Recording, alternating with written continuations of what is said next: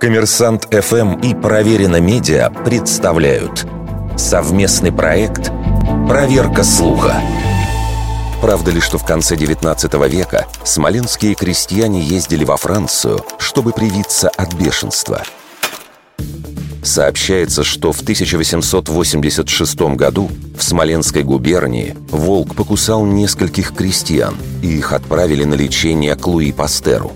Успех вакцинации якобы убедил французов в необходимости создания института, впоследствии получившего имя прославленного микробиолога. В прошлом году историк медицины Анн-Валери Тирион провела собственное расследование этого эпизода. Действительно, в феврале 1886 года под Смоленском около 20 человек подверглись нападению бешеного животного. В ту пору в России это заболевание лечить не умели, и заражение, по сути, означало для человека смертный приговор.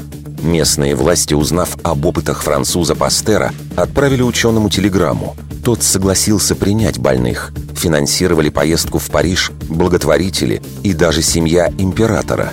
А на месте пациентам помогали русские студенты. Спустя месяц после заражения крестьяне получили первую вакцину.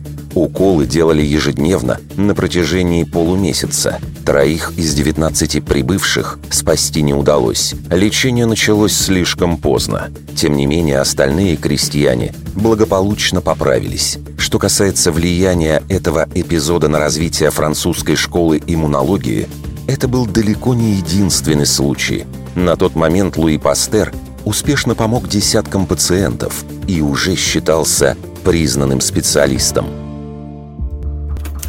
Вердикт. Это правда.